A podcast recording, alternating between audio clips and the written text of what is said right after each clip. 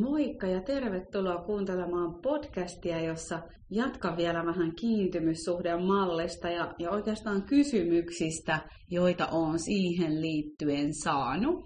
Mä sain muutaman kysymyksen siitä, että missä just niin kuin mietittiin tätä ristiriitaisen ja välttelevän kiintymystyypin dynamiikkaa ja sitä, että, että tämä ristiriitainen kiintyjä, joka on ollut just tämä kysyjä, molemmissa tapauksissa niin miettii, että että onko se toinen tarpeeksi sitoutunut siihen prosessiin, jossa haluaa katkaista sen välttelyn kehän ja, ja kulkea kohti yhteyttä. Että et nämä kumppanit usein kyllä sanoo, että on, mutta tämä ristiriitainen kiintyjä sitten miettii sitä, että onko kuitenkaan ja, ja tuntee usein siellä elämässään sit sellaista epävarmuutta ja jännitystä ja, ja tota, jos on samantyyppinen kuin minä olen ja, ja olen ollut, niin on, on myös kovin sellainen innokas tätä kumppania jotenkin terapoimaan.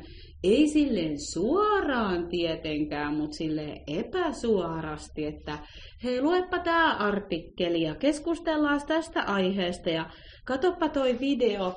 Ja se on osittain tietysti tosi hyvä tahtoista ja aikeista sillä lailla niin kuin jakaa just, että hei, että tästä sä voisit saada jotain, tämä voisi tää vois niinku resonoida sulle.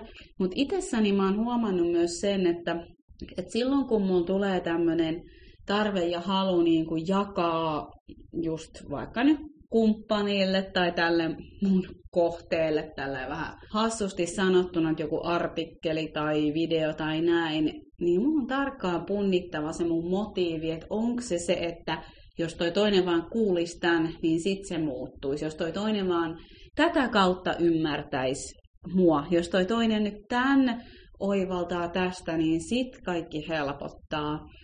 Niin silloin se motiivi lähtee itse asiassa aikamoisesta just kivusta ja epävarmuudesta käsin. Ja mun on täytynyt itse harjoitella sitä, että, että itse asiassa tämä toinen ihminen on itse vastuussa siitä, mitä hän lukee tai kuuntelee. Tämä toinen ihminen on itse vastuussa hänen eheytymisestä ja, ja läheisyyden tarpeesta ja asioiden käsittelystä.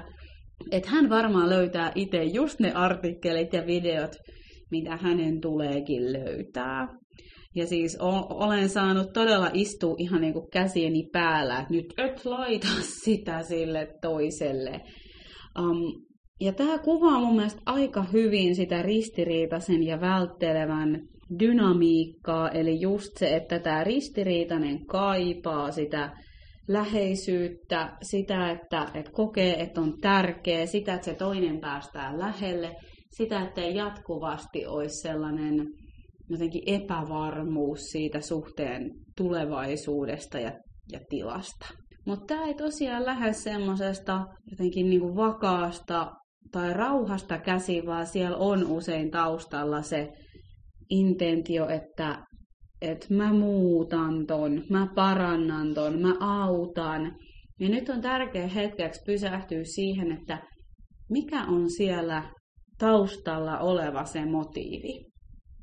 Se voi olla jokaisella vähän eri vivahteinen, mutta se mitä mä oon itsestäni havainnut ja, ja tässä työssä, mitä teen, niin havainnut, että usein se liittyy jollain tavalla sellaiseen, että jos mä saan tämän toisen ihmisen muuttuu, jos mä saan siihen sen yhteyden, jos viimein tämä kipeä peli tuu lähemmäs, me kauemmaksi, jos se viimein päättyy, niin sitten se tarkoittaa sitä, että mä oon tärkeä. Se toinen muuttuu, se toinen raitistuu, alkoi olla läsnä, lopetti addiktionsa, viimein päästi lähelle, viimein alkoi kommunikoimaan, koska mä oon niin tärkeä.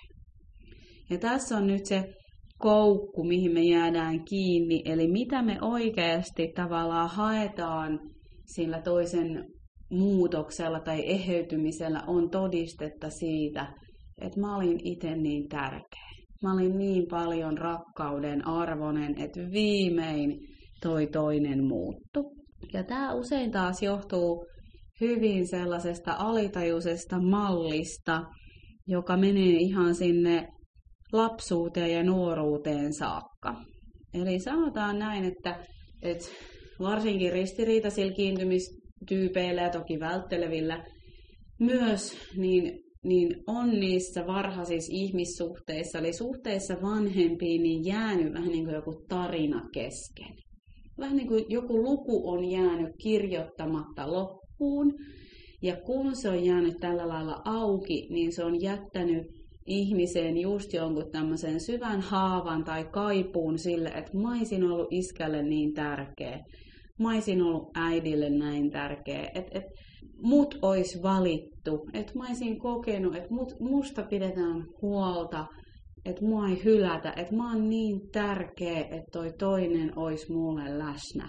Joku tämän tyylinen kipeä tarina siellä on jäänyt kesken. Ja kun se on jäänyt kesken, niin me hyvin usein näissä aikuisissa ihmissuhteissa kaivataan tosi alitajuisesti sitä, että tällä kertaa se menisi toisin. Ja se meidän niin kuin parin valintakin usein perustuu tosi alitajuisesti siihen, että, että nyt tässä on niitä sopivan samanlaisia elementtejä, mitä oli vaikka siinä mun äiti tai isä tai puoli-isä suhteessa, että tässä mä voisin kirjoittaa tämän tarinan loppuun. Jos mä nyt saisin tämän ihmisen rakkauden, jos mä nyt saisin sen kokemuksen, että mä oon tärkeä, niin sit se hyvittäisi sen, mitä aiemmin on tapannut, tapahtunut, ja sit se todistaisi mulle, että kyllä, mä oon rakkauden arvoinen. Pitkä, pitkä selitys tästä tosi alitajuisesta mallista, mikä siellä on usein taustalla, mutta et, et just saatko kiinni siitä, että me kaivataan, että joku tämmöinen kipeä, kipeä, kipeä keskeen jäänyt haava tulisi viimeinkin eheytymään ja jotenkin niin kuin korjatuksi. Ja silloin me sotketaan tai tehdään sellaisia tulkintoja, jotka on aika epärealistisia ja niin kuin just itselläkin ollut se, että, että toi jos toi toinen rakastaisi mua, niin sit se haluaisi olla munkaan lähellä. Jos toi toinen välittäisi musta tarpeeksi, niin sit se muuttuisi. Jos toi toinen uh, oikeasti tietäisi, että et miten tärkeä mä oon sille, niin sit se valitsisi tämän perheen. Ja nämähän asiat niin ei kuitenkaan ole välttämättä kauhean totta. Eli jos mennään siihen, että, että jokainen on oikeasti itse vastuussa siitä ää, no, omista valinnoistaan ja, ja, ja elämästään. Ja kyllä mä oon ainakin myös nuorempana, niin vaikka mä oon rakastanut, niin mä oon satuttanut. Vaikka mä oon rakastanut, mä oon valinnut tavoilla, jotka koskee ja satuttaa. Eli niillä asioilla ei ole välttämättä mitään tekemistä niin kuin rakkauden kanssa.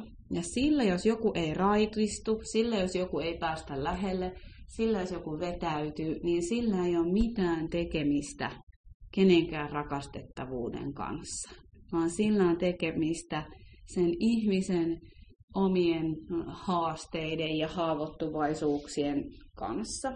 Mä nyt sanoin just pari lausetta, jotka on niin helppo kuulla, joiden sisäistäminen ja todeksi eläminen voi olla monen vuoden tai jopa kymmenen vuoden juttu. Ja sitähän se usein todellisuudessa onkin, että me aletaan pikkuhiljaa huomaamaan, että, että tällä ei ole itse asiassa mitään tekemistä lopulta sen kanssa, että onko mä rakkauden arvoinen tai tärkeä. Vaan tällä on itse asiassa tekemistä ihan sen ihmisten omien haasteiden kanssa. Mutta sitten kun tullaan näihin kysymyksiin, että mistä tietää, että jotenkin onko se toinen ottanut tarpeeksi vastuuta ta- tai riittääkö se tahti ja näin, niin tota, mä lähtisin aina siitä, jos tämmöinen ristiriitainen välttelevä dynamiikka on käynnissä, että olisi tosi tärkeää sille ristiriitaiselle tyypille just mm, hellittää ja ottaa ottaa niin kuin sopivasti etäisyyttä siihen, ettei koita elää tai ohjata sitä välttelevän prosessia. Ihan just sen vuoksi, että se saattaa vahvistaa pahimmillaan sellaista ikävää riippuvuutta. Mm, ja, ja silloin tälle ristiriitaiselle tyypille voi tulla sellainen tunne, että, että jos mä en kannattelisi tätä suhdetta koko aika, niin eihän tästä tulisi mitään. Niin vinkki vitonen, ja tämän, tämä on myös minulle, että suhdetta ei kuulu toisen koko aika kannattaa. Hyvin usein silloin näissä suhteissa tulee semmoinen ikävä roolijako, että toinen on vähän niin kuin emotionaalisesti vastuullinen ja toinen vastuuton. Ja se sattuu ja, ja tuntuu usein turvattomalta ja, ja tuottaa niin kuin kipua. Sitten tota toinen semmoinen kysymys, joka mun mielestä liittyy tähän myös, oli kysymys ihan, että, niin kuin, että miksi, että miksi, tota, miksi tota, tämä välttelevä sitten niin kuin, ei tavallaan muutu. Että mikä siinä, mikä siinä on? Niin, mm, tämä on tärkeä ja hyvä kysymys. Ja just tämä kysyjäkin oli just miettinyt, että voiko olla kyse just ihan näistä niin kuin neuronien välisistä yhteyksistä ja siitä, että, että vaikka tietäisi, miten että muutos olisi hyvä, mutta joku itsessä vaan sit ei saa toimia sen mukaan, mistä siinä niin kuin on kyse. Niin tätä on myös tärkeää tarkastella siltä kantilta, että, että, että mikä on se niin kuin motiivi. Ja mehän ei ikinä voida tietää niin kuin just ulkoa päin, että miten pitkälle kenenkin ihmisen pitää mennä jonkun oman kipeän mallinsa kanssa ennen kuin se herätys tulee, vai tuleeko sittenkään. Eli tämä on myös aina tämmöinen haastava kohta, koska niin, niin kuin monesti on ajatellut, että no ehkä nyt tämän, tämän vastoinkäymisen kautta se viimein havahtuisi heräämään, että kaikista tärkein on parisuhde ja ei nuo muut asiat. Nyt se viimein herää ja havahtuu. Ja silti kun se todellisuus on sitä, että muutos on aina tosi pitkäjänteistä, sitoutumista, vaativaa ja, ja mikä tahansa muutos, niin ei ole pelkästään helppo. Ja harvoin on muutenkaan helppo, vaan usein vaatii kyllä tuo, tuekseen ihan jotain terapiaa tai ohjausta tai jotain tällaista harjoitusta avuksi, koska kyllä se painovoima usein vetää meitä toimii niiden vanhojen mallien kautta, varsinkin jos ne on tällaisia tosi syviä ja alitajuisia ihmissuhdemalleja. Mutta kysymys vielä, että miksi? Vaikka tietoisella mielellä tietäisi, että olisi hyvä. Vaikka mun kumppani tietäisi tietoisesti, että joo, mä haluan alkaa päästä lähelle. Tämä tämä peli on kipeä, tämä on kipeä tuolle mun puolisolle on mulle, joo, mä haluan muuttua. Ja sitten kuitenkin se sama jatkuu ja toistuu, eli tulee sitä vetäytymistä ja, ja sitten halua tulla lähelle ja anteeksi pyytelyjä ja, ja kaiken näköistä. Niin mitä tämä henkilö tästä jollain tavalla saa? No, tämä on hyvä kysymys muutenkin kaikissa syvissä malleissa, jotka saattaa olla meille haitallisia, on, että miten tämä palvelee. Mikä on se osuus, mitä mä tästä saan. Ja yksi on tämmöinen, mitä siitä saattaa saada, on huomio. Se saattaa tuntua siltä, että kun toi toinen keskittyy niin kauheasti muhun ja mun muuttumiseen ja mun eheytymiseen, että munhan täytyy itse asiassa olla aika tärkeä. Mä saan huomiota.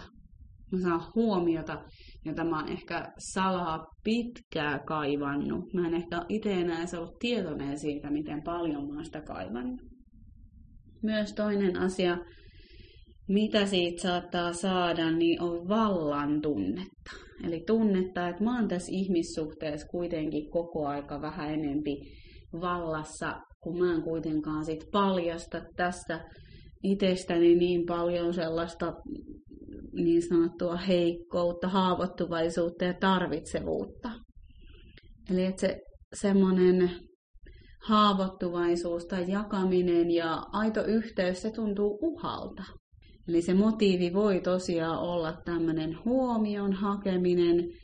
Ja jostain syystä tuntuu, että usein nämä tällaiset välttelevät tykkää myös vähän niin kuin kapinoida. Eli siinä voi olla jo, että haetaan vähän niin kuin sitä rajaa, mitä olisi ehkä vaikka kaivattu äidiltä tai isältä, niin nykyiseltä kumppanilta. Että hei, vetääkö toi mulle niin kuin sitä rajaa? Kuinka paljon mä saan tehdä ennen kuin se vetää sen rajan mulle? Koska rajat on itse asiassa rakkautta. Ja tota, se on just niin kuin näin, että, että jos, tai sanotaan se enempikin niinpä, että jos toinen on välinpitämätön, niin, niin sehän tuntuu siltä, että okei, että, se ei välitä. Jos toinen taas ilmaisee huolensa ja rajansa, niin sehän tarkoittaa, että se välittää.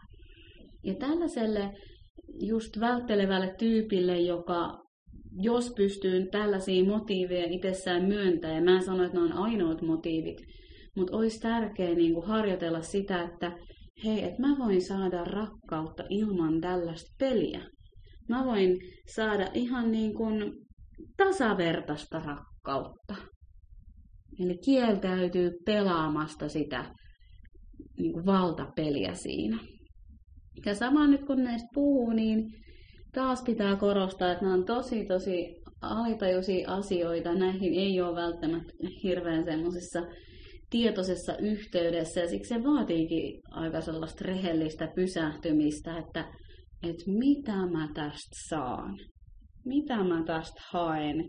Ja saisi niinku rohkeutta suostua katsoa itsessään myös sellaisia asioita, mitä ei olisi ehkä kiva myöntää, mikä vaikka sitten myös niinku tämä ristiriitaisella tyypillä niin tota, on, että kun mä haluan vaan auttaa, mä haluan vaan toisen parasta, on helposti semmoinen, että minä olen tässä hyvä sisarhento valkoinen ja ajattelen vaan toisen parasta, niin sille, että hei stop, että mä haen itse asiassa tunnetta, että mä oon itse tärkeä.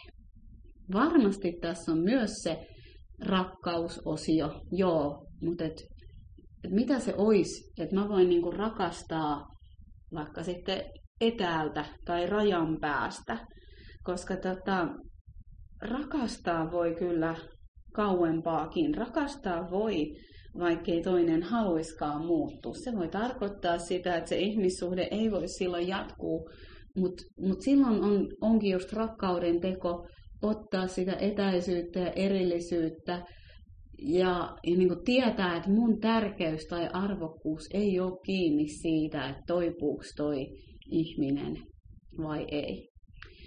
Ja tosiaan niin on tosi isoja juttuja, ne on tosi herkkiä, haavoittuvaisia juttuja.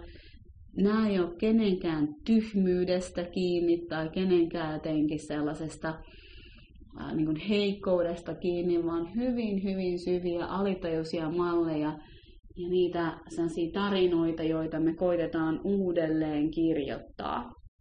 Eli näiden suhteen niin kannattaa olla itselleen armollinen ja rehellinen, tutkii niitä niin kuin hyväksyen ja, ja lämmöllä. Ja aina se, mitä voi tehdä, varsinkin ristiriitainen tyyppi, niin kääntää katse itseen. Mikä on mulle tässä rakkautta? Miten mä voin vahvistaa sitä mun omaa turvaa? Miten mä voin, voin mun omaa sellaista tervettä itsekunnioitusta vahvistaa ja huolehtia siitä ja, ja vaalia sitä. Um, se, mikä myös usein just tosiaan auttaa ristiriitasta tyyppiä, on niin terve erillisyys ja terveen erillisyyden harjoittaminen, että, että mitä on mun oma elämä, mitä on mun elämä riippumatta tästä välttelevästä tyypistä, mitkä on ne asiat mun elämässä, jotka kannattelee mua riippumatta siitä, että miten tämän suhteen käy. Ja tämä on ainakin mulle ollut ihan valtavan iso ja jopa niin kuin pelottava harjoitus, että, että silloin kun just oma läheisriippuvuus on ollut ihan tosi, tosi pahassa jamassa, niin kyllä melkein mun koko elämä oli kietoutunut tähän toisen yh- ihmisen ympärillä, ja niin kuin olisi, että mikä mun elämä en mä oikeastaan edes tiennyt, kuka mä itse oon, kuka mä itse oon ilman sitä vähän niin kuin pelastusprojektia ja jotenkin niin kuin operaatiota. Ja vaikka se oli ehkä niin kuin kipeimpiä kriisejä, mitä on ikinä kohannut, niin se myös pakotti mut tutustua itteen ja, ja löytää itten ja niin kuin luomaan oman elämän sellaiseksi, että mulla on nykyisin oma elämä riippumatta toisesta ihmisestä. Ja se on jotain, mikä myös kannattelee silloin, kun elämässä on vaikeimpia aikoja tai silloin, jos ihmissuhteissa on vaikeimpia aikoja. Ja esimerkiksi ihan niin kuin hiljattain niin on ollut ihmissuhteissa haasteita ja oli hieno huomata, että että tämä koskee, mutta tämä ei niinku vedä mitään mattoa mun jalkojen alta, koska mulla on oma elämä. Ja mä osaan rajata, mä osaan tunnistaa mun tarpeita. Ja sitten on samalla asioita, millä mä oon sokea ja mitkä tarvitsee sellaista turvallista peilausta ja, ja ennen kaikkea sitä se on mulle opettanut, että mä pystyn pitää itsestäni huolta. Että mä en hylkää mua. Mä oon mulle se rakastava aikuinen ja se tuo ihan valtavasti turvaa ja rauhaa niihin tilanteisiin, jossa, jossa aiemmin olisi jotenkin ehkä ollut tosi hämillään ja hädissäänkin, että, että apua, että mitä nyt. Ja se voi myös tarkoittaa sitä, että joskus suurinta rakkautta on ottaa etäisyyttä. Se ei tarkoita aina välttämättä, että pitää katkaista välit, mutta jotenkin se, että, että, niin kun, että kuulee itsensä ja pääsee taas siihen omaan voimaansa, niin siihen se erillisyys usein auttaa. Toivottavasti näistä vastauksista löytyi jotain kuvakulmaa ja pitää taas muistuttaa, että nämä ei ole mitään kevyitä aiheita ja aika usein kun ihmisen kanssa, kun jutellaan näistä kiintymyssuhdemalleista, niin voi olla, että tulee vähän jopa semmoinen, että ei, että mä haluan tietää tätä, mä haluan kuulla tätä, tämä on niin jotenkin, tämä tulee niin iholle tämä, tämä aihe, että tämä on niin kuin hirveetä. Niin taas, jos tällaisia fiiliksiä tulee, niin, niin hengitä, tee jotain tosi maadottavaa, tavallista. Elämä on paljon muutakin kuin tämä. Mm, älä ota tästä sellaista projektia tai pakkomielettä, minkä pitää avata tai jotenkin ratkaista, vaan tutkaile sitä yhtenä osana ihmisyyttä, ja se on vaan yksi osa ihmisyyttä. Tämän tarkoitus ei ole järisyttää kenenkään toimintakykyä tai, tai elämää, vaan enempikin tuoda ymmärrystä ja, ja selkeyttä. Ja vielä lyhyt semmoinen kertaus ehkä, että mitä tota voi tehdä kulkeekseen kohti sitä turvallisuutta, niin niiden omien tarpeiden tunnistaminen ja ilmaisu, omien rajojen määrittäminen ja ilmaisu. Sitten se, että on elämässä just, että on niin omakin elämä, on sellaisia ihmissuhteita, joissa voi tulla aidosti kuulluksi ja nähdyksi. Ja sitten vielä sen lisäksi, että elämässä on niin lämpöä ja sellaista, ehkä se on ymmärrystä tai lämpö, lämpöä, lämpimiä ihmissuhteita, muitakin kuin tästä kumppanista tai puolisosta. No, tällaiset asiat tuo sellaista turvaa tai lisää sitä turvaa. Mutta joo, mä rupean lopettelemaan, ettei tämä venähdä tämän enempää, niin jos tulee vielä lisää kysymyksiä, niin saa toki edelleen laittaa eevi.eeviminkkinen.fi.